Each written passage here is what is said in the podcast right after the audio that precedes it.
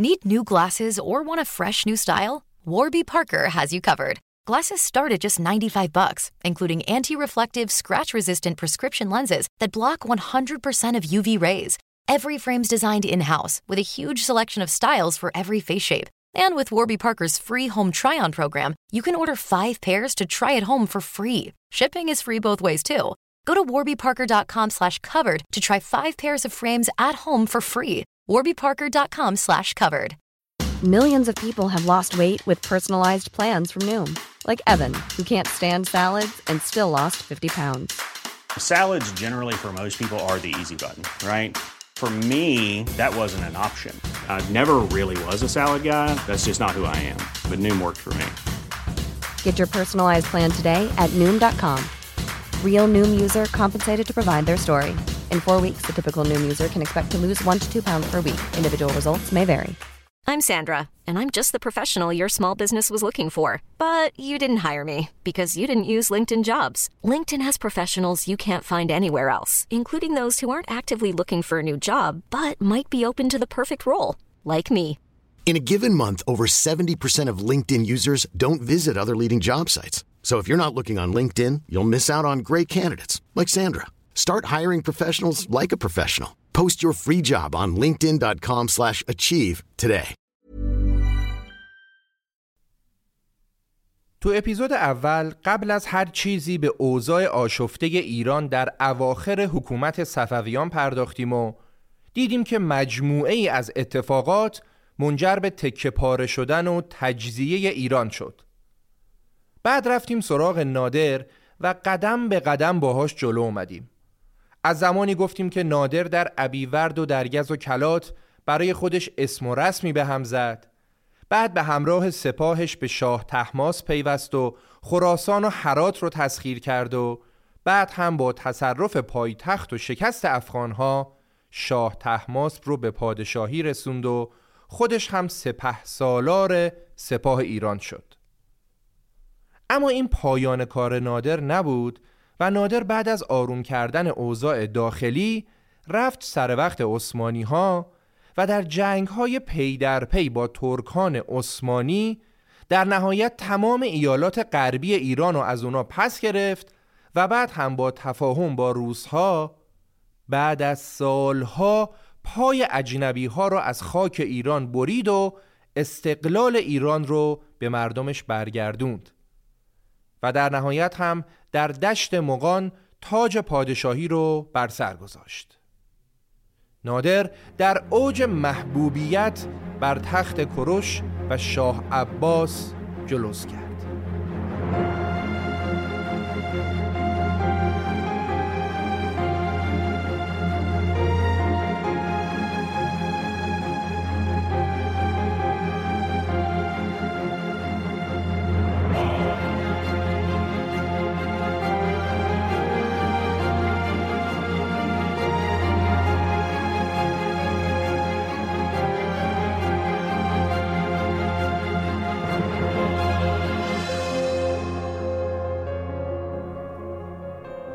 به پادکست خودتون پادکست رخ خوش اومدید.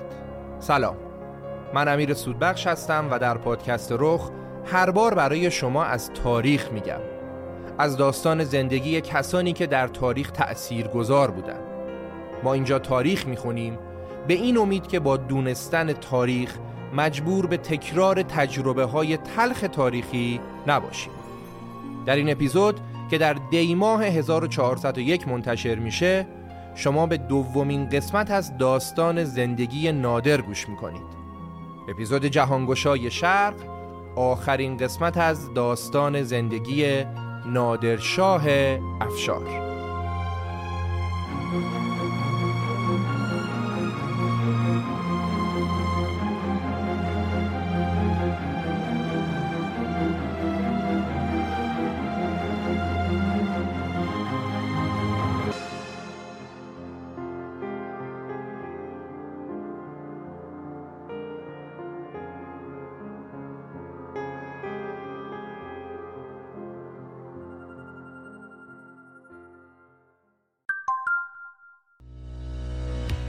حامی اختصاصی این قسمت گروه فناوری هلو به عنوان یه برند قدیمی و شناخته شده است. هلو با ارائه محصولات حسابداری تخصصی اصناف داره برای بیش از 150 سنف و یک میلیون کاربر تو بازار فعالیت می‌کنه. محصولات هلو چند وقتیه که دیگه محدود به نرم افزار حسابداری نیست. الان دیگه هلو با ترکیب محصولات نرم افزاری و سخت افزاری که ارائه میده یه اتوماسیون سنفی و تخصصی رو برای کسب و کارهای مختلف ارائه میده. از سنف طلا جواهر و رستوران گرفته تا قنادی و آرایشی و خیلی از اصناف دیگه. شما می‌تونید اتوماسیون تخصصی سنف خودتون رو تو وبسایت هلو استور پیدا کنید. پس حتما به huluestore.com سر بزنید تا با همه امکانات طراحی شده برای شغلتون آشنا بشید. نادرشاه بعد از تاجگذاری در دشت مغان دو تا کار ناتموم داشت که رفت تمومشون کنه. اولیش سرکوب بختیاریا بود. بختیاریا مدت ها بود که هر چند وقت یه بار دردسر درست می‌کردن و شورش می‌کردن. ولی هیچ وقت برای نادر در اولویت نبودن.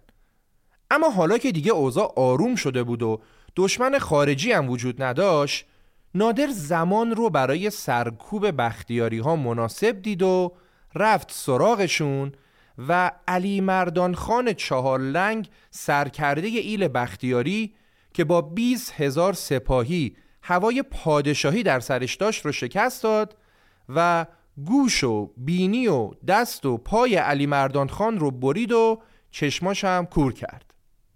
جای سالم واسش نذاشت. از طرفی هم نادر وقتی اوضاع بد بختیاری ها و فقر شدید اونا رو دید دستور داد که یه سری از زمین های اون مناطق رو رایگان در اختیار بختیاری ها بذارن. یه تعدادشون هم کوش داد به خراسان که دیگه نتونن با هم متحد شن. در آخر هم نادر تعدادی از جنگجوهای بختیاری رو به ارتش خودش اضافه کرد. بختیاری ها همیشه در تاریخ به شجاعت و جنگجویی معروف بودند و در زمان نادر هم همینطور بود و نادر با استخدام سربازان بختیاری سپاهش رو از قبل هم قوی تر کرد و بعدش هم رفت به سمت اصفهان. خب گفتیم که نادر دو تا کار ناتموم داشت. اولیش بختیاریا بودن و دومیش هم افغانهای قلجایی قندهار. اگه یادتون باشه گفتیم که قندهار جزو اولین ایالاتی بود که در زمان صفویان از ایران جدا شد و خودمختار شد. بعدش هم اصلا محمود افغان خودش از قندهار اومد و اصفهان رو گرفت. و خب حالا که کل ایران آزاد شده بود قندهار هنوز در دست افغانها و در دست برادر محمود افغان بود. نادر پسرش که ولیعهدش هم بود فرستاد مشهد که هوای خراسان رو داشته باشه و اونجا رو امن نگه داره. برادرش ابراهیم رو هم فرستاد آذربایجان که فرمانده کل قوای آذربایجان باشه و حواسش به اون منطقه باشه. خودش هم با سپاهش رفت به پشت دیوارهای قندهار. حاکم قندهار که خوب می‌دونست هیچ جوره حریف نادر نمیشه به اندازه چندین ماه آزوقه جمع کرد و رفت داخل شهر رو تمام دروازه ها رو بست. دیوارهای شهر قندهار هم معروف بودن و خیلی همچین مستحکم و غیر قابل نفوذ بودن. نادر که می‌دونست نمی‌تونه از دیوارهای قندهار عبور کنه با خیال راحت پشت دیوارها منتظر نشست تا آزوغه شهر تموم بشه. بعد از اونجایی که نمی‌تونست دو دقیقه آروم یه جا بشینه تو یک سالی که داشت انتظار می‌کشید رفت چند جا اطراف قندهار رو هم گرفت. و به پسرش رضا قلی میرزا هم دستور داد که با سپاهی که در مشهد گذاشته بره بلخ رو تصرف کنه. انگار حیف بود که یه سال بدون تصرفات سپری بشه. رضا قلی میرزا هم رفت و علاوه بر تصرف بلخ ازبک ها رو هم شکست داد و تا بخارا هم پیش رفت. ولی نادر بهش گفت نباید بدون اجازه به سمت بخارا می‌رفتی و مجبورش کرد که برگرده. بعد هم نادر به حاکم بخارا نامه نوشت و گفت که به پسرم گفتم مزاحم ممالکی که جزو میراث اعقاب چنگیز خان و نژاد ترکمن است نشود. اینطوری یه حالی هم به حاکم بخارا داد و اوضاع رو آروم کرد تا بعد. و اما برگردیم به قندهار. بعد از یک سال که از محاصره شهر گذشته بود دیگه آزوغه مردم داخل شهر تموم شده بود و مردم قندهار خسته شده بودند. نادر که دید محاصره طولانی شده و مردمم خستن فرصت رو برای اجرای نقشش مهیا دید طبق نقشه نادر قرار شد تمام تمرکز بره به سمت یک قسمت از دیوارها که احساس می‌شد نگهباناش ضعیفترن و قرارم شد که نادر شجاعترین نیروهاشو بفرسته بالای دیوار که اگه این نیروها موفق می شدن خودشونو به بالای دیوار برسونن اون وقت دیگه کار تموم بود و با باز شدن یکی از دروازه ها سپاه نادر می‌تونست بره به داخل شهر ولی خب چه گروهی می‌خواست این وظیفه خطیر را انجام بده؟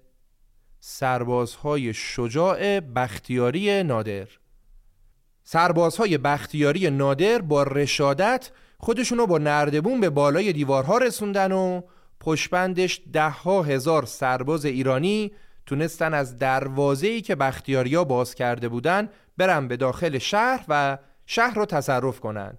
تا اینجوری آخرین ایالت ایران که هنوز به قلمرو پادشاهی نادر اضافه نشده بود هم آزاد بشه و مرزهای ایران برگرده به زمان اوج دوران صفویه. حالا دیگه ایران کاملا متحد شده بود. شورش ها سرکوب شده بود دست اجنبی از کشور کوتاه شده بود و بهترین زمان برای آبادانی کشور و رسیدگی به مشکلات مردم بود. ولی نادر بدون جنگ و نبرد انگار یه چیزی تو زندگیش کم داشت و متاسفانه اون به جای رسیدگی به امور داخلی و آبادانی ایران باز هم ترجیح داد که بجنگه و بجنگه و از غذا این بار هدف نادر بزرگتر هم بود. هدف حمله به کشور هفتاد و دو ملت کشور هند بود. کشوری که به خاطر ثروت و ذخایر گرانبهایی که داشت همیشه برای کشورگشاها جذاب و رویایی بود. کشوری پر از زرق و برق و با گنجهای بیشمار.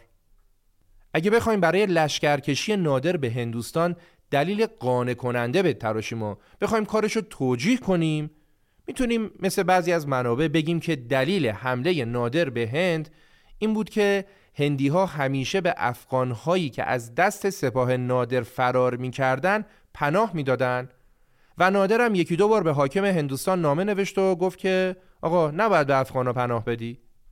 بعدش هم که نادر قندهار رو گرفت به خاطر عدم تمکین هندیا از دستورات نادر اون به هندوستان حمله کرد.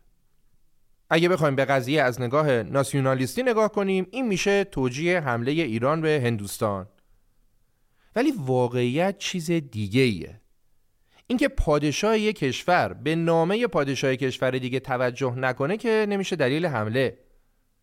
دلیل حمله نادر مشخصا تصاحب ثروت افسانه‌ای هندوستان بود. چیزی که هر پادشاه کشورگشایی آرزوش رو داشت و نادر هم از این قضیه مستثنا نبود. نادر در مدتی که در قندهار بود تمام جوانب رو در نظر گرفت و برنامه ریزی رو کرد و بعد از فتح قندهار به سمت هندوستان لشکرکشی کرد. توجه کنید که داریم درباره زمانی صحبت می کنیم که نه کشوری به نام افغانستان وجود داشته و نه کشوری به نام پاکستان. تو اون جغرافیا ایران بوده و هند که بعدها افغانها از ایران جدا شدن و کشور افغانستان تشکیل شد. مسلمون هم از هندیا جدا شدن و کشور پاکستان تشکیل شد. ولی زمان نادر ایران بود و هند. و نادر که دیگه هیچ دشمن داخلی و خارجی براش باقی نمونده بود رفت سمت کشورگشایی و حمله به کشور همسایه و تصاحب گنج عظیم هندوستان. وقتی که نادر به سمت دهلی حرکت کرد هر چقدر که اوضاع حکومت در ایران از لحاظ ثبات و قدرت خوب بود برعکسش تو هند یه پادشاه بسیار بی در رأس کار بود. در هند محمد شاه داشت سلطنت می‌کرد. کسی که مورخان به اتفاق نظر از عدم کفایت و بیلیاقتیش صحبت کردند و دربارش گفتن که هیچ وقت دستش بیجام و کنارش بیدلارام نبود و پادشاهی محمدشاه بیلیاقت هم راه رو برای حمله نادر هموارتر کرد. در حرکت به سمت دهلی نادر پنجاه ساله شهرهای کابل و غزنه و لاهور و چند تا شهر بزرگ دیگر رو فتح کرد و قبل از نوروز 1118 تقریبا در 100 کیلومتری دهلی رسید به دشت کرنال و روبروی خودش یکی از بزرگترین لشکرهایی که تا به حال در زندگیش دیده بود رو دید.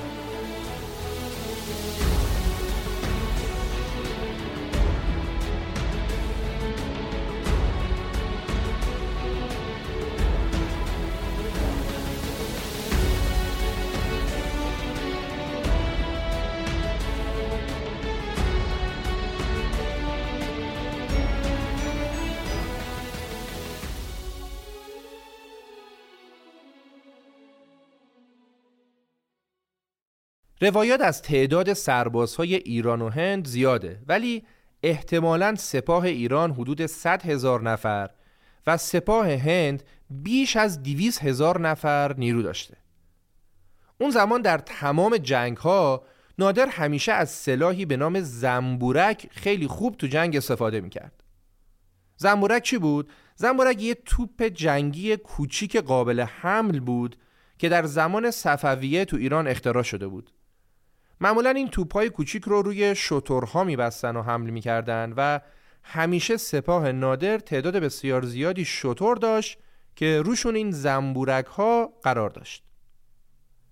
در طرف مقابلم چیزی که سپاه هند رو همیشه متمایز می‌کرد تعداد بسیار زیاد فیلهای سپاهشون بود که همیشه این فیلها در ردیف اول وای میستادن و وقتی سوار نظام دشمن بهشون حمله می‌کرد وجود این فیلها و سربازایی که روشون نشسته بودن باعث می شد که سوار نظام دشمن نتونه به داخل لشکر نفوذ کنه. تو نبرد کرنال هم تعداد سربازای هندیا بیشتر بود و همین که اونا تعداد بسیار زیادی از این فیلا داشتن و خیلی هم خوب بلد بودن که روی این فیلها چطور بجنگن. ولی از اونجایی که نادر واقعا در استراتژی جنگ یه نابغه بود و برای هر جنگی بستگی به شرایط یه نقشه و راهکار خاصی داشت اون کاری کرد کارستون. نادر دستور داد یه سری خمره درست کردن و تو این خمره ها چوب و خاشاک و روغن چراغ ریختن. بعد هر کدوم از این خمره ها رو گذاشتن روی یکی از شطورها توپا رو باز کردن و این خمره ها رو گذاشتن. شب که شد وسط دشت نادر دستور داد شترها رو به صف کردن و بعد هم به صورت هماهنگ تمام خمره هایی که بار شترها شده بود و آتیش زدن. خب طبیعیه که بعد از چند لحظه حیوان به خاطر آتیشی که پشتشو داره میسوزونه رم می‌کنه و دقیقا هم همون لحظه ساربون ها افسار شترها رو رها کردن. شترها که هرچی میدویدن باد و روغن چراغ باعث شعله ور شدن آتیش پشتشون می‌شد با سرعت زیاد رفتن به سمت سپاه هندیا. فیلهای سپاه هند با دیدن هیبت شترها و آتیشی که داشت سمتشون میومد وحشت کردند و به صورت غریزی برگشتن که فرار کنن و از اونجا که در صف اول بودن تو برگشت زدن تمام صفوف دیگر رو هم داغون کردن. پشپندش هم شطورای بدبخت آتیش گرفته از راه رسیدن و زدن به سپاه هندیا و پشپند شطور هم سوار نظام و بعدش هم پیاده نظام لشکر ایران حمله کردن و سپاه هندیا قلع و غم شد. دیدن صحنه شطورهایی که در نیمه شب با یه گوله آتیش روی کوهانشون وحشیانه به سمت هندیا میدویدن برای هندیا واقعا ترسناک بود. اونا اصلا فکرش هم نمی‌کردن که همچین بلایی سرشون بیاد. در عرض کمتر از یک روز محمد شاه پادشاه هندوستان دستور عقب نشینی داد و کلی قنایم و توپ و تفنگ و فیل هم به لشکر ایران رسید. سپاه هندیا تارومار شده بود. ولی سپاه ایران فقط شطورهاشو از دست داده بود که اونم هیچ اشکالی نداشت. از اونجایی که انسان اشرف مخلوقاته اجازه داره که برای منافع خودش شطور بدبخت و بیگناه رو زنده زنده آتیش بزنه. در هر صورت محمدشاه وقتی که عقب نشینی کرد و رفت داخل شهر برای نادر پیغام فرستاد که آقا ما تسلیمیم. نادرم گفت اوکی اگه تسلیمی خودت پاشو بیا بیرون و بیا به چادر من. بیا با هم یه گپی بزنیم و به یه توافقی برسیم. محمد شاه هم قبول کرد و به همراه چند نفر از سران لشکرش رفت پیش نادر و تاج سلطنت هند رو با دستای خودش تقدیم نادر کرد. نادرم تو چادرش از کاروان هندیا پذیرایی کرد و با هم نشستن غذا خوردن و قرار شد که نادر شاه و محمد شاه با هم برن داخل شهر دهلی.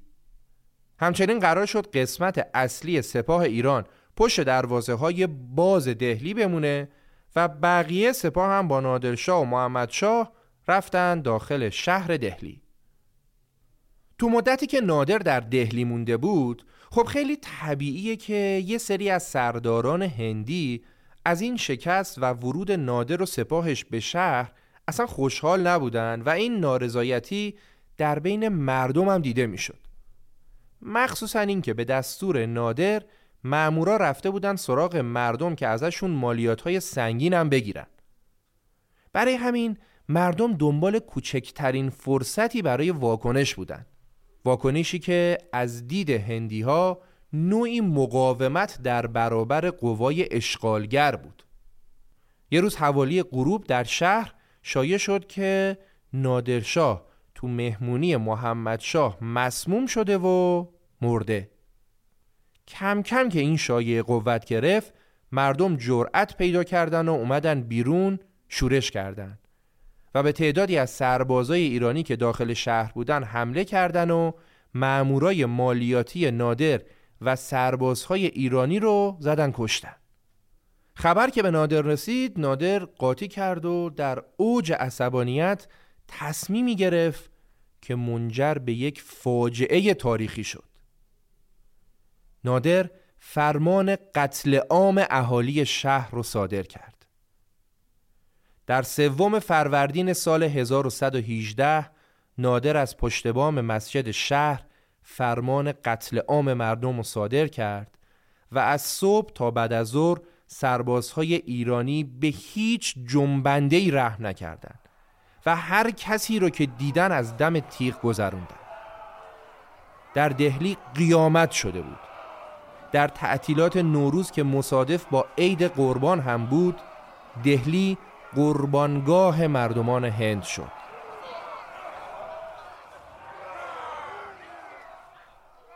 محمد شا از زمانی که این فرمان صادر شد به نادر التماس می‌کرد که فرمان توقف حمله رو صادر کنه و حوالی عصر بالاخره التماس های محمد و بقیه کارساز شد و نادر فرمان توقف قتل عام رو صادر کرد و خیلی سریع هم فرمان نادر اجرا شد. ولی تو همون ساعات هزاران هزار نفر از مردم دهلی کشته شدند و جنازه ها سنگ فرش خیابون ها بود. برای همینه که هر چقدر ما ایرانی ها از امثال اسکندر به خاطر قتل و غارتی که در ایران کرد متنفریم هندیا هم درست یا غلط از نادرشاه متنفرن. به هر حال بعد از تموم شدن این روز شوم و ساکت شدن اوضاع نادر تصمیم گرفت که محمد شاه رو به عنوان حاکم هند نگه داره و ازش مالیات بگیره. محمد شاه حاکم هند باقی موند و برای اتحاد بین دو پادشاه هم دختر محمد شاه یا به قول بعضی منابع دیگه برادرزاده محمد شاه به عقد پسر نادر در اومد. پسر بزرگ نادر رضا قلی میرزا بود که به جای پدرش در مشهد مونده بود و پسر دومش نصرالله میرزا بود که ایشون دختر حاکم هند رو گرفت. البته اسم پسر دوم نادر اولش مرتزا میرزا بود و بعد از فتح هند به خاطر رشادت هایی که به خرج داده بود نادر اسمش عوض کرد و گذاشت نصرالله میرزا. بعد از فتح هند نادر دو تا تاج سلطنت هم به همین دو تا پسرش داد و فرمان داد که پایتخت ایران از اصفهان به مشهد تغییر کنه و خودش هم برگشت به سمت مشهد و البته دست خالی هم برنگشت. ثروتی که بعد از حمله تیمور به هندوستان و نزدیک به 400 سال توسط پادشاهان هندی جمع شده بود به دست نادر افتاد. ثروتی که به قول طبیب فرانسوی نادرشاه هیچ گنجی در دنیا برابر اون نبود. احتمالا همه شما نام کوه نور و دریای نور و تخت تاووس رو شنیدید. اینا همه توسط نادر از هند آورده شد. کوه نور یه قطعه درشت الماس بود که اصلا نمی‌تونستن روش قیمت بذارن. به گواه خیلی ها این قطعه الماس زیباترین و بزرگترین الماس جهان بود. و نادر موقعی که این الماس رو دیده اونو به کوهی از نور تشبیه کرده و از اون موقع به بعدم اسم کوه نور روش مونده. حالا فکر می‌کنید این الماس گرون قیمت الان کجاست؟ الان روی تاج ملکه انگلیسه روی تاج ملکه الیزابت که به تازگی از دنیا رفت. دریای نور هم مثل کوه نور یه قطع الماس معروف و بزرگ بود و به خاطر اینکه اسم اون یکی الماس رو گذاشته بودن کوه نور اسم این دومی رو گذاشتن دریای نور. دریای نور یکی از بزرگترین الماس های شناخته شده در جهان و بزرگترین الماس صورتی جهانه که الان در موزه جواهرات ملی ایران قرار داره. و اما تخت تاووس نادر از هند ده تا تخت بزرگ جواهر نشان با خودش آورد ایران که زیباترینشون تختی بود به نام تخت تاووس چرا بهشون گفتن تخت تاووس چون دو تا پیکر تاووس خیلی زیبا با کلی جواهر بالای تخت بود که ابهت خاصی به این تخت پادشاهی می‌داد.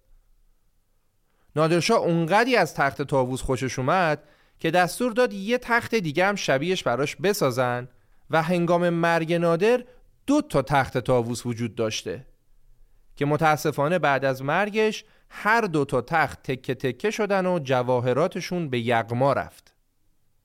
بعضیا فکر می‌کنن تختی که الان در موزه جواهرات سلطنتیه و محمد رضا پهلوی هم در مراسم تاجگذاری ازش استفاده کرد همون تخت تاووس نادره که اینطور نیست.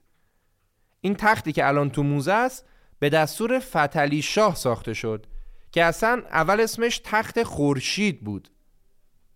ولی از شب زفاف فتلی شاه با خانوم زیبایی به نام تاووس دیگه اسم تخت شد تخت تاووس. تاووس خانوم همسر چهل و دوم فتلی شاه بود که گویا فتلی شاه خیلی هم دوستش داشته. استاد قلب بزرگ و همچین جاداری هم داشت. بگذاریم اینم از کوه نور و دریای نور و تخت تاووس که بخشی از ثروت افسانه‌ای بود که نادر با خودش به ایران آورد. توقف نادر در دهلی مجموعاً 57 روز طول کشید و رفت و برگشتش به هندوستان و این ماجراهایی که تعریف کردیم هم در مجموع دو سال طول کشید. فتح هندوستان و به دست آوردن این همه ثروت شاید از نگاه طرفداران نادر کار بزرگ و دستاورد بزرگی حساب بشه ولی از نگاه خیلی از هندیا نادر مردمان دهلی رو قتل عام کرد و کشور هندوستان رو قارت کرد شما چی فکر می‌کنید؟ حمله به هندوستان یه فتح بزرگ و قابل ستایش بوده یا قارت و تجاوز به یک سرزمین و یا چیزی بین این دو.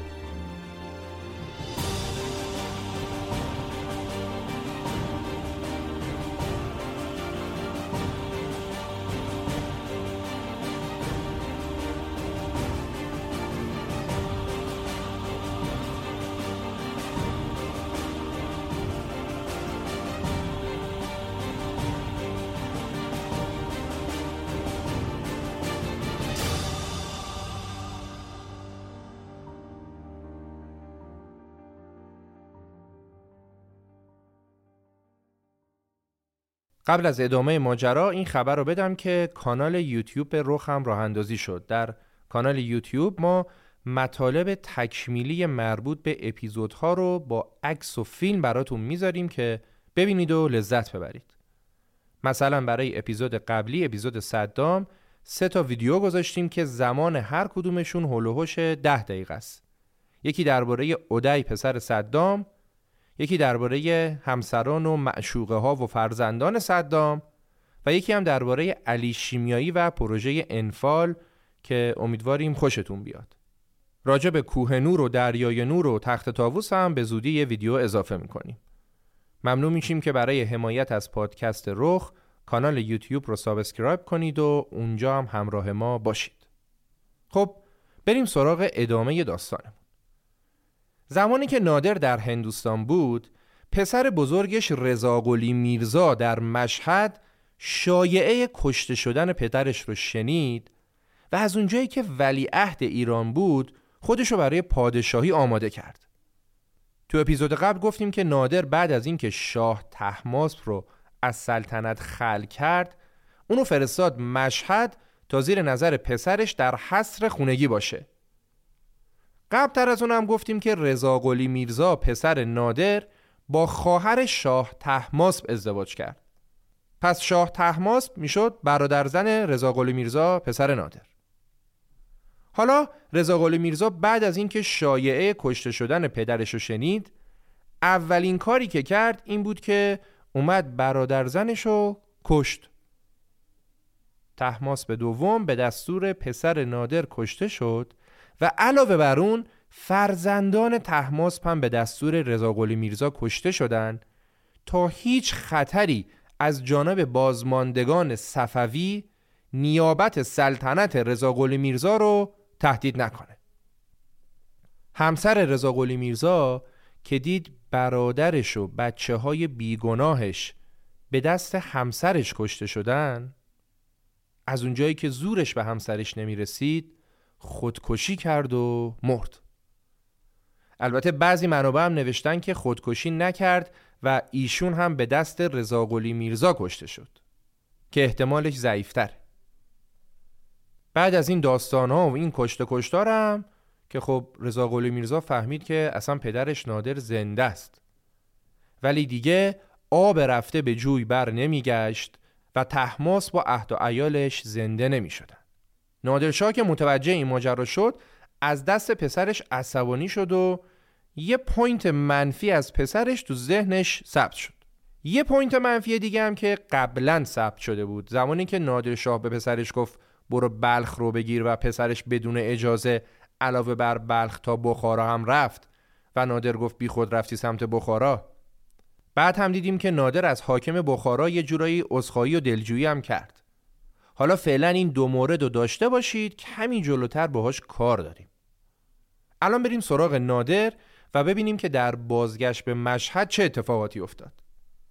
اتفاقا این یکی از اتفاقات مربوط میشه به همین بخارا. نادر که به پسرش گفته بود نباید به بخارا حمله کنی خودش به بخارا حمله کرد. سر اختلافات مرزی نادر به بخارا حمله کرد و ابوالفیض خان حاکم بخارا که دید حریف سپاه کارکشته نادر نمیشه به اجبار با نادر مصالحه کرد و قرار شد که طبق خواسته ایرانی ها رود جیهون خط مرزی ایران باشه و دو طرف دیگه با هم جنگ و دعوا نداشته باشن. نادرم گذاشت که ابوالفیض خان حاکم بخارا باقی بمونه و برای استحکام رابطه دو طرف قرار شد که دختر ابوالفیض خان با برادرزاده نادر ازدواج کنه و خواهر ابوالفیض خان هم با پسر بزرگ نادر ازدواج کنه. ازدواج اول انجام شد و دختر ابوالفیض خان با برادرزاده نادر ازدواج کرد. ولی ازدواج دومی انجام نشد. رضا قلی میرزا گفت که من با خواهر ابوالفیض خان ازدواج نمی کنم. سنش زیاده نمیخوامش. نادرم هرچی گفت که پسر زشته بده ما صحبت کردیم. ولی رضا قلی میرزا زیر بار نرفت که نرفت. آخر سرم نادر گفت که به درک که نمی‌خوای خودم میگیرمش. و خودش با خواهر ابوالفیض خان ازدواج کرد. خب اینم point منفی سوم برای رضاقلی میرزا. بعد از پیروزی بر بخارا و تثبیت مرزهای ایران نادر یه تک پا تا سمرقند هم رفت و اونجا هم گرفت و برگشت. نادر واقعا بدون جنگ نمی‌تونست زندگی کنه. و تو همه جنگ هم پیروز می‌شد. حالا نکته عجیب در فتح سمرقند این بود که نادر دستور داد سنگ مزار تیمور و در آهنین مقبره تیمور رو به عنوان قنیمت برداشتن آوردن مشد نادر بعد از فتح هندوستان انقدر حریص شده بود که از سنگ مزار تیمور هم نگذشت. هرچند که بعدا دوباره دستور داد برش گردونن سر جاش. ولی به قنیمت گرفتن این جور چیزا برای پادشاهی که به تازگی ثروت افسانه‌ای هندو به دست آورده بود خیلی عجیب بود. در هر صورت این داستان هم گذشت و نوبت رسید به داستان پرحرف و حدیث لزگی ها در زمان نادر تو ایران یه ضرب المثلی بود که می‌گفتن شاهی که به جنگ لزگی ها بره عقل نداره. و نادر صحت این مثال رو در عمل قشنگ ثابت کرد. لزگی ها که رقص لزگی هم از اسم اونا میاد از توایف داغستانی بودن. جمهوری داغستان امروز میشه بالای سر کشور آذربایجان امروزی. ولی اون موقع قسمتی از داغستان جزو خاک ایران حساب می‌شد. و لزگی ها هم همیشه برای ایران اونجا دردسر درست می‌کردن و اصلا به شرارت معروف بودن. اونا حتی برادر نادرشاه هم کشتن. گفتیم که ابراهیم خان برادر نادر حاکم آذربایجان بود و در زمانی که نادر تو هندوستان بود ابراهیم خان در جنگ با لزگی ها کشته شد. لزگی ها حتی به جسدش هم رحم نکردن و جسد و آتیش زدن و خاکسترش هم به باد دادن. نادرشاه برای حفظ شرافت خودش هم که شده ناچار بود انتقام بگیره و برای همین به سمت داغستان حرکت کرد و وارد جنگل ها و کوه های سعب العبور داغستان شد. اما تو این سفر جنگی نادر نتونست مثل همیشه پیروز باشه. البته شکست هم نخوردا ولی نتونست لزگیا رو گیر بیاره و شکستشون بده. لزگیا که به اون مناطق اشراف داشتن یهو پارتیزانی حمله می‌کردن و خسارات زیادی به سپاه نادر وارد می‌کردن و بعدم فرار می‌کردن. اونا حتی یکی دو بار شبونه تا نزدیکی های چادر نادر هم جلو اومدن. آخر سرم نادر که دید سپاهش دیگه خیلی خسته و درمونده شده از رو ناچاری با لزگی ها صلح کرد و طبق معمول برای ثبات صلح نادر دختر فرمانده لزگی ها رو به عقد خودش در آورد و بعد از سه سال که از شروع لشکرکشی به داغستان میگذشت در زمستان 1121 نادر در 54 سالگی به سمت تبریز عقب نشینی کرد. اونم در حالی که قشون ایران از قحطی آزوغه و شدت سرما امونشون بریده شده بود. اما عواقب بد سفر به داغستان به همینجا ختم نشد و تلخترین اتفاق زندگی نادر هم تو همین سفر افتاد. ماجرا این بود که در جریان سفر به داغستان و در جنگل های مازندران یه نفر سعی کرد نادر رو ترور کنه. نادر سوار بر اسب در جنگل بود که یه تیری به سمتش روونه شد و بازوی راستش رو زخمی کرد و خورد به اسبش و نادر و اسبش افتادن زمین. نادر که فقط کمی زخمی شده بود بلند شد و بلافاصله دنبال زارب میگشت. ولی طرف فرار کرده بود. چند دقیقه بعد پسرش رضا قلی میرزا خودشو به محل حادثه رسوند و از داستان باخبر شد.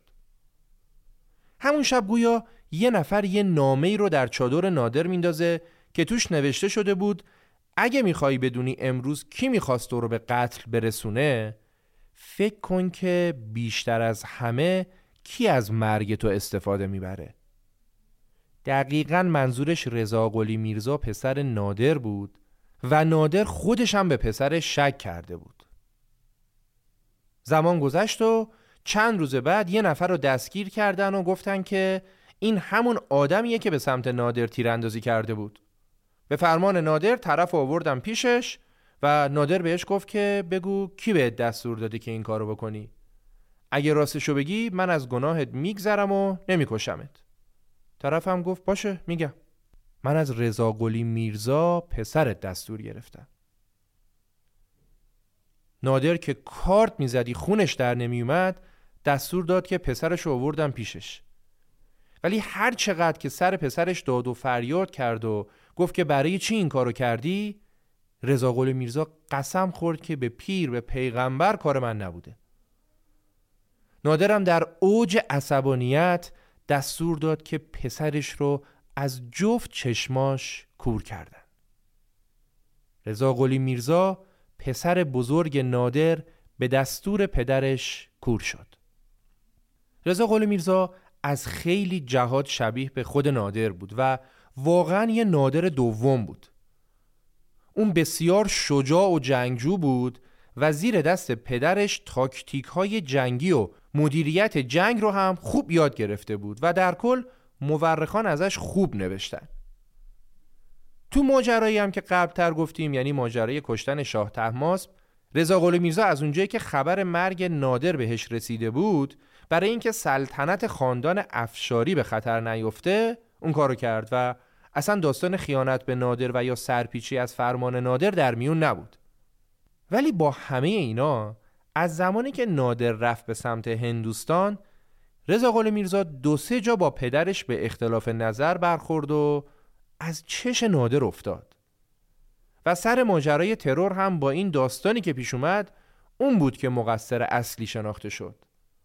در صورتی که به گواه اکثر افراد کاملا مشخص بود که این اتفاق کار رضا قلی میرزا نبوده و اون اصلا این کاره نبوده که بخواد این کارو بکنه و بیگناه نابینا شده بود هر چقدر که زمان گذشت خود نادرم بیشتر اطمینان پیدا کرد که نقشه ترور کار پسرش نبوده و این موضوع هر روز بیشتر آزارش می‌داد.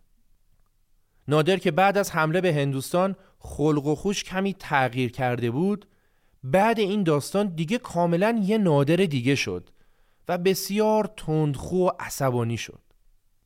اون حتی دستور داد همه کسانی که در زمان کور شدن شاهزاده در اونجا حضور داشتن رو به قتل رسوندن. اون بدبخت جرمشون این بود که برای نجات چشمهای شاهزاده و برگردوندن تصمیم نادر اندازه کافی تلاش نکرده بودند. نادر یه دوستی هم داشت به نام علوی خان که ایشون پزشک هندی نادر بود و همیشه در کنارش بود. علوی خان هم مواظب سلامت نادر بود و هم رفیق شفیقش بود. اون زمان علوی خان هم به خاطر حج از پیش نادر رفته بود و این موضوع هم رو سلامت نادر تأثیر گذاشته بود و همین که با این اتفاقات نادر خیلی تنها شده بود. نادر چشمهای پسرش رو کور و روزگار پسرش رو خودش رو سیاه کرد. چند روز بعد از کور شدن رضا قلی میرزا نادر که از این اتفاق خیلی ناراحت و پشیمون شده بود رفت بالا سر پسرش و اونو محکم چسبون به سینش و های های گریه کرد. ولی چه فایده؟ همونجا رضا قلی میرزا بهش گفت که پدر تو فقط منو کور نکردی. تو چشم ایران رو کور کردی. و شاید راست هم گفت رضا قلی میرزا بهترین و شایسته ترین فرد برای جانشینی نادر بود. ولی افسوس که خود کرده را تدبیر نیست.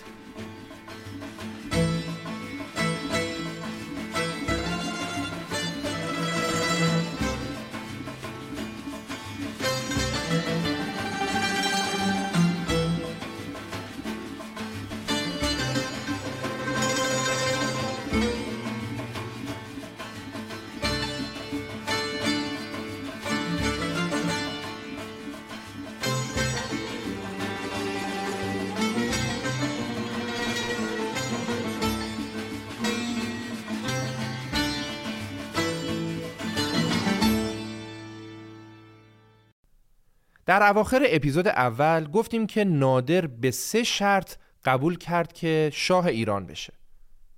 یکی اینکه کسی دوباره نره سراغ بازماندگان صفویان. دو اینکه سلطنت نادر در خانواده اون موروسی بشه. و سوم هم اینکه ایرانی ها از مذهب تسنن پیروی کنند. ولی می‌تونن تو فروع دین همون احکام مذهب تشیع رو داشته باشن. چرا نادر این شرط سومو گذاشت؟ آیا نادر یه آدم سنی سفت و سخت بود؟ آیا اصلا نادر آدم خشک مذهبی بود؟ قطعا نه. نادر اصلا آدم خیلی مذهبی نبود و جالبه بدونید که حتی مورخین نمی‌تونن با قاطعیت نظر بدن که نادر خودش سنی بوده یا شیعه. بعضی منابع میگن شیعه بوده و یه سری دلیل میارن بعضی منابع هم میگن سنی بوده و اونا هم دلایل خودشونو دارن. ولی تقریبا همه منابع تأکید می‌کنن که نادر آدم خیلی مذهبی نبوده. خب پس چرا اومد یکی از شرایط شاه شدن رو تبعیت از مذهب تسنن گذاشت؟ دلیلش این بود که قبل از به قدرت رسیدن نادر شاه اسماعیل صفوی به دلایل مختلفی اومد مذهب شیعه رو به عنوان مذهب رسمی کشور انتخاب کرد و از همون موقع اختلافات بین شیعه و سنی بیشتر شد.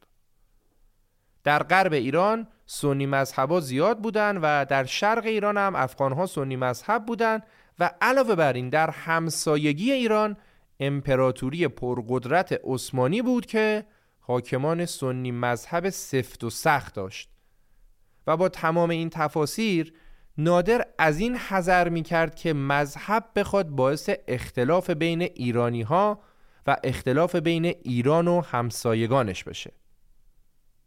نادر هیچ وقت ارتباط خوبی هم با علمای مذهبی شیعه و سنی نداشت و در این حال همیشه تلاش می‌کرد که به شکلی که خودش صلاح می‌دونست اختلافات شیعه و سنی رو ختم به خیر کنه.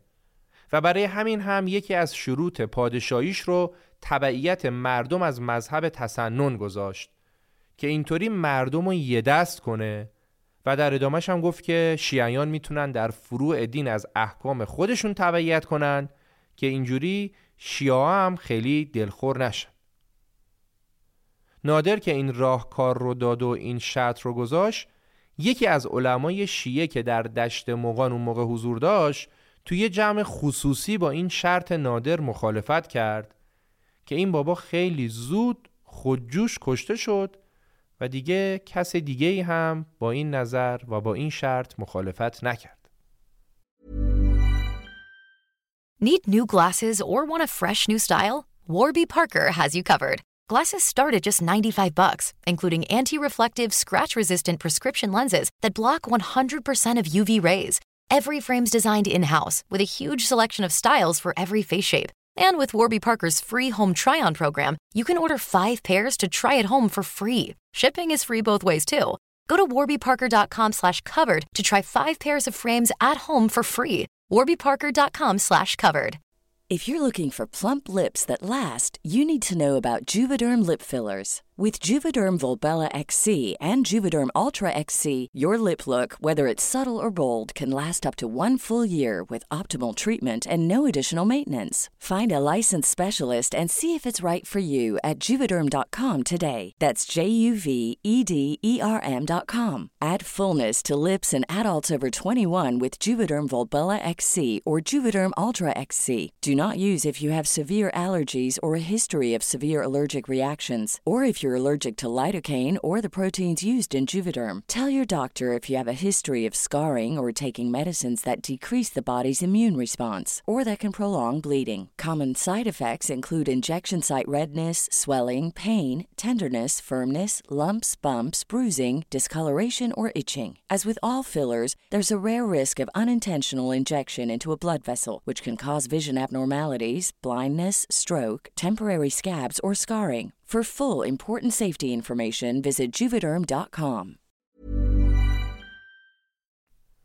البته نادر از اون ورم برای عثمانیا پیام فرستاد و برای از بین بردن اختلافات مذهبی بین دو کشور و تثبیت رابطه دو طرفه ایران و عثمانی پنج تا شرط گذاشت.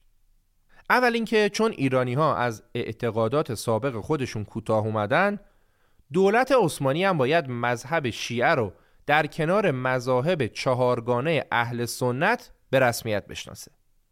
دوم اینکه شیعیان باید در مکه رکنی خاص داشته باشند و چون برای نام هر کدوم از ائمه اهل تسنن رکنی در مکه هست یه رکن پنجم هم به نام امام جعفر صادق و برای شیعیان تأسیس بشه.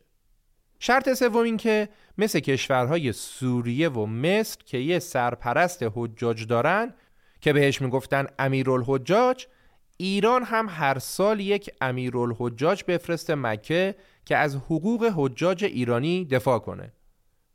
چهارم این که همه اسیران دو طرف مبادله بشن و پنجم این که هر یک از دو دولت در دربار اون یکی سفیر داشته باشه. این خلاصه ای از اقدامات نادر برای حل اختلافات شیعه و سنی در ایران و حل اختلافات ایران و عثمانی بود. اما حالا بعد از گذشت چند سال هنوز عثمانیا به این پنج شرط نادر پاسخی نداده بودند. و در نهایت وقتی که نادر که اعصاب درست حسابی هم دیگه نداشت سفیرش رو به درگاه عثمانی فرستاد و خواستار پاسخ به شروط چند سال قبلش شد سلطان عثمانی بالاخره جواب شروط نادر رو داد. عثمانی با شروط ایران که ربطی به موضوعات مذهبی نداشت موافقت کرده بودند. ولی با اینکه مذهب شیعه رو به عنوان مذهب پنجم اهل سنت بشناسن و بهش توجه ویژه‌ای بکنن مخالفت کردند. و این موضوع رو بدعت در دین خودشون دونستن. حالا علاوه بر اینم تعدادی از علما و رؤسای سنی مذهب عثمانی اومدن فتوا دادن که چون شیعیان با حقانیت اسلام مخالفت می‌کنن کشتن و اسیر کردن شیعه های ایرانی جایز و خونشون مباهه. همین موضوع دستاویز جنگ دوباره سپاه نادر با عثمانی ها شد. این آخرین دوره از جنگ های نادر با عثمانی ها بود. سپاه ایران و عثمانی در محلی به نام مراد تپه نزدیک ایروان روبروی هم قرار گرفتند. و باز هم نادر اونا رو شکست داد. نادر انگار به دنیا آمده بود که فقط جنگ و پیروز باشه. اون حتی با اوضاع جسمی و روحی داغونی که داشت دوباره پیروز شد. بعد از پیروزی در آخرین نبرد با عثمانی ها و بعد از یه سری اتفاقات دیگه ای که ما اینجا ازش میگذریم نادر بالاخره با عثمانی ها صلح کرد و از شروطش برای پذیرش مذهب شیعه توسط عثمانی هم کوتاه اومد. از اون ورم عثمانی ها فهمیدن که اگه بخوان به بحانه های مذهبی بلایی سر ایرانیا بیارن با نادر طرفن و حساب کار اومد دستشون. خب می‌رسیم به بخش پایانی داستانمون. می‌رسیم به دوران انحطاط سلطنت نادرشاه. نادر در طول مدت زندگی سیاسی خودش همیشه در جنگ بود و جمعا در بیش از 170 جنگ شرکت کرد که در اکثر قریب به اتفاق اونا هم پیروز بود. یکی از بزرگترین خدمات نادر بیرون کردن پای اجنبی از خاک ایران و یک پارچه کردن کشور با سرکوب گردنکشان داخلی بود که در نوع خودش انقلاب بزرگی بود. ولی در حالی که ملت ایران این مرحله از انقلاب رو پشت سر گذاشت توقع داشت که کشور بره به مرحله دوم انقلاب. ایران بره به سمت آبادانی بره به سمت رفاه اقتصادی. اما نادر مرد این مرحله از انقلاب نبود. اون مرد جنگ بود نه آبادانی. وقتی که نادر هندوستان رو فتح کرد و اون ثروت افسانه‌ای رو به دست آورد همونجا اعلام کرد که مردم ایران نیاز نیست تا سه سال آینده یه قرو مالیات بدن. دیگه ما پولدار شدیم. نیاز نیست مالیات بدن. ولی یک سال بعد و با شروع قائله داغستان و حمله به لزگی ها نادر زد زیر قولش و دوباره ماموران مالیاتی بالا سر مردم ظاهر شدند که با مالیات خرج لشکرکشی های نادر رو در بیارن. مالیات ها تازه روز به روزم سنگینتر هم شد. واقعا ملت از این همه جنگ خسته شده بود. سربازا خسته شده بودن فرمانده ها خسته شده بودن. ولی خود نادر نه. از جنگ داغستان به بعد اوضاع مدام بدتر می‌شد. لشکرکشی به داغستان منشأ انحطاط سلطنت نادری بود. عدم پیروزی در داغستان به علاوه داستان کور کردن رضاقلی میرزا و کمبود بودجه و فشارهای روحی و جسمی نادر رو به یه فرمانده خشن و بدبین تبدیل کرد. توی داستان عجیبی که پزشک فرانسوی نادر تعریف می‌کنه میگه که یه بار نادر مورد سوء قصد قرار می‌گیره و یکی از سربازاش اونو از مرگ حتمی نجاتش میده ولی بعدش نادر دستور میده که همون سرباز رو بکشن چرا؟ چون این سرباز با اینکه فداکاری کرده بود ولی احساسات سلحشوری نادر رو جریه دار کرده بود. و نادر که خودشو بالاتر از اون می‌دونست که برای بقای زندگیش محتاج کمک به یه سرباز باشه فرمان قتل سرباز بدبخت رو صادر کرد. افزایش مالیات ها باعث شد که دیگه یواش یواش سر و صدای مردم بلند شه. با شروع شورش ها و تعدد سوء قصد ها نادر به تک تک افراد دوروبرش بدگمان شده بود و توی دوره کوتاهی تعداد زیادی از سرداران و فرماندهان خودش که در پیروزی های درخشان اون سهم زیادی داشتن رو به بحونه های مختلف از دم تیغ گذروند. شورش ها پشت سر هم در جاهای مختلف شعلور می شد. در شیراز محمد تقیخان بیگلربیگی که فرمان روای فارس بود شورش کرد و سرکوب شد. در استراباد پسر فتحعلی خان شورش کرد. درباره فتحعلی خان قاجار تو اپیزود اول مفصل صحبت کردیم و داستانشو گفتیم و دیدیم که در نهایت به دستور شاه تحماس کشته شد. حالا پسرش شورش کرده بود که شورش اونم سرکوب شد. یه شورش دیگه هم تو اردبیل شد. اونجا شخصی به نام سام میرزا اومد گفتش که من نواده شاه سلطان حسین صفوی و ادعای سلطنت کرد که اونم سرکوب شد. حالا اینکه داریم میگیم سرکوب شد و میگذریم ازش این خودش کلی قتل و جنایت توشه. جونهایی بود که گرفته می‌شد، سرهایی بود که بریده می‌شد. سرهای معترضین رو میبریدن باهاش کل منار درست می‌کردن. کل منار اینطوری بود که سرهای بریده شده رو میذاشتن روی هم و این سرها شبیه به یک مناره همینطوری میومد بالا. یه هرمی از سرهای بریده شده خب برگردیم پیش نادرشاه نادر در دیماه سال 1124 در 54 سالگی اومد به اصفهان و اونجا دستورات سختگیرانه مالیاتی رو صادر کرد. اصفهان به قول طبیب نادر تبدیل به شهری شده بود که انگار جنگ زده بود. تو خیابونا که قدم می‌زدی همینطور جنازه هایی رو می‌دیدی که به دستور نادر یا افسرانش کشته شده بودند. نادر از هر جایی که عبور می‌کرد حاکمان اونجا برای اینکه به نادر ثابت کنن شورشی ها رو از دم تیغ گذروندن سر راه نادر کله مناره میذاشتن. توی مورد وقتی داشتن کله ها رو روی هم میذاشتن دیدن که کله ها تعدادشون کمتر از 63 تاست و نمیشه باهاشون کله مناره ساخت. طراحیش با این موجودی خیلی قشنگ در نمیاد. پس اومدن چیکار کردن؟ سری برگشتن زندان چند نفر رو کشتن سراشون رو بریدن و وردن که جنسشون برای کل مناره ها جور بشه. بعد از اصفهان نادر رفت به سمت پایتخت جدید ایران شهر مشهد و همزمان هم به برادرزادش دستور داد که بره از ولایت سیستان مالیاتشون رو بگیره. نادر مالیات زیادی از سیستانیا خواسته بود و اونا هم چون توانایی پرداخت و نداشتن شورش کرده بودن. و نادر هم علی قلی خان برادرزادش رو فرستاد به سیستان. علی قلی خان پسر ابراهیم خان برادر نادر بود. ابراهیم خان همونی بود که لزگیا کشتنش و سوزوندنش و خاکسترش رو به باد هوا دادن. علاوه بر این علی قلی خان همون کسی بود که نادر تو بخارا دختر حاکم بخارا رو براش گرفت. و خودش هم با خواهر حاکم بخارا ازدواج کرد. این علی قلی خان آدم بسیار نابکاری بود و میگن که نقشه ترور نادر که متعاقب اون نادر پسرش رو کور کرد هم کار این برادرزاده نابکارش بوده. نادر قشنگ مار تو آسینش پرورش داد و فرستادش سیستان که بره مالیات ها رو جمع کنه. اما علی قلی خان با شورشی های سیستانی دست به یکی کرد و بعدش هم بلوچ ها رو با خودش متحد کرد و خودش شد مهمترین دشمن شورشی نادر.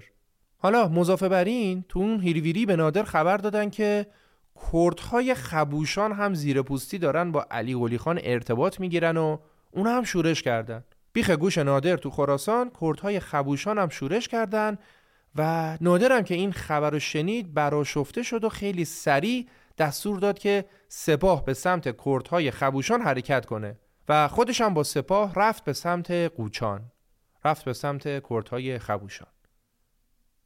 یه شب زمانی که سپاه نادر در راه اردو زده بود که شب و سپری کنه یه پیک برای نادر اومد و بهش خبر داد که در قیاب پادشاه گویا علی قلی خان در مشهد رویت شده. جاسوسای نادر علی قلی خان شورشی رو در مشهد دیده بودند. نادر که خبر رو شنید فوران کرد. چونان عصبانی شد که تمام اطرافیانش گرخیدن. نادر خطاب به همه گفت که ای نابکاران خائن من فردا صبح حق همه تون رو می‌ذارم کف دستتون. چند دقیقه بعد نادر دستور داد که سرداران افغان سپاه بیان به چادرش. نادر تو اردوگاهش حدود چهار هزار نفر سرباز افغان داشت که اون زمان بیشتر از همه به این سربازان افغان و فرماندهانشون اطمینان داشت. برای همین هم سرداران افغان رو صدا زد و گفت که من از نگهبانها و یاران نزدیک خودم راضی نیستم و بهشون اندازه کافی اطمینان ندارم. ولی چون به شما اطمینان کامل دارم می‌خوام یه مأموریت بهتون بدم. شما فردا صبح همه صاحب منصبا رو بازداشت کنید و بیارید پیش من. همه رئیس رؤسا رو بازداشت کنید و بیارید پیش من. اگرم کسی خواست مقاومت کنه اختیار دارید که بکشیدش. نادر این مأموریت خطیر رو به سرداران افغان داد و بهشون هم تاکید کرد که این راز بین خودشون بمونه و تمام. اونا رفتن که صبح علت طلو مأموریتشون رو شروع کنن. اما یه غلام گرجی که تو خیمه نادر بود قسمتی از حرفای نادر رو شنید و متوجه نقشه خونین و وحشتناک نادر شد و رفت به دو تا از فرماندهان ریپورت داد.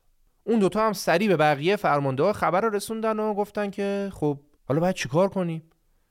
اگه دست رو دست بذاریم که صبح دخلمون اومده. اگرم نه که چاره ای نداریم جز اینکه همین امشب نادر رو بکشیم. اگه می‌خوایم کشته نشیم امشب بعد نادر رو بکشیم. همون شب کذایی جمعی از فرماندهان نادر تصمیم به قتل نادر گرفتن و دو ساعت بعد از نیمه شب دست جمعی به خیمه نادر حمله کردن و اونو به قتل رسوندن. نادر بعد از یازده سال سلطنت و در پنج و نه سالگی به قتل رسید. نادر که می‌خواست سهرگاه فردا سر تعدادی از یارانش رو از تن جدا کنه هنوز سهر نشده سر خودش از تنش جدا شد. سر شب سر قتل و تاراج داشت سهرگه نه تن سر نه سر تاج داشت. به یک گردش چرخ نیلوفری نه نادر به جاماند و نه نادری. بنازم من این چرخ پیروز را پریروز و دیروز و امروز را. لوکهارت معلف کتاب نادرشاه می نویسه که نادر از دو جهت یکی از بزرگترین نوابق جهانه. اول اینکه اون در یک دوره استبداد و اشرافی تونست خودش را از چوپانی به مسند پادشاهی برسونه. دوم اینکه اون تونست نه تنها ایران را از چنگال دشمنان نیرومند و بزرگی رها کنه بلکه تونست کشور را از پسترین درجه انحطاط نجات بده و به یکی از قدرت‌های منطقه تبدیلش کنه.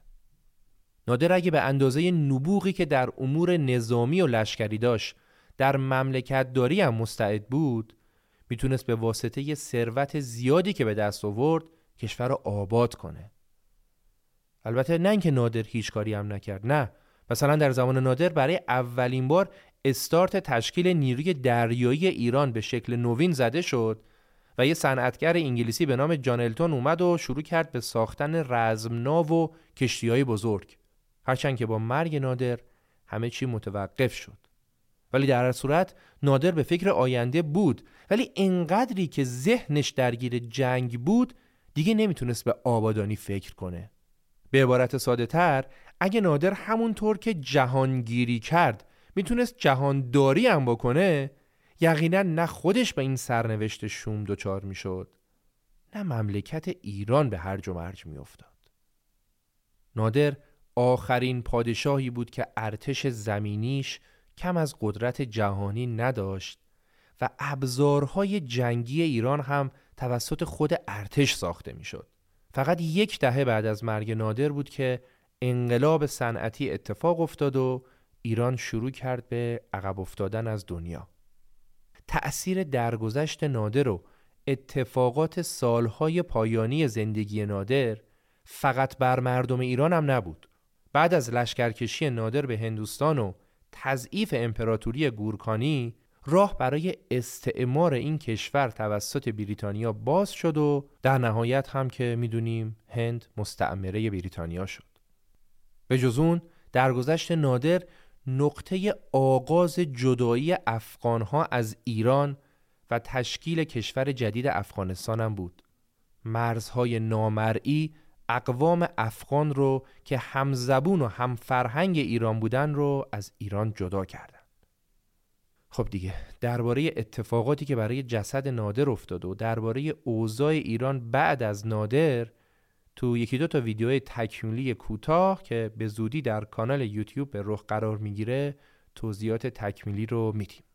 فقط اینو بدونید که بعد از نادر همون برادرزادش علی گلی خان به قدرت رسید و اسم خودش هم گذاشت عادل شاه در پایان میشه گفت که نادر بزرگترین سرباز روزگار خودش بود که ایران را از پسترین مرحله انحطاط به اوج عزت رسوند و کشور رو دارای بزرگترین نیروی نظامی کرد. ولی افسوس که در ادامه فتوحاتش منجر به رفاه مردم نشد. این بود داستان زندگی نادرشاه افشار جهانگشای شرق.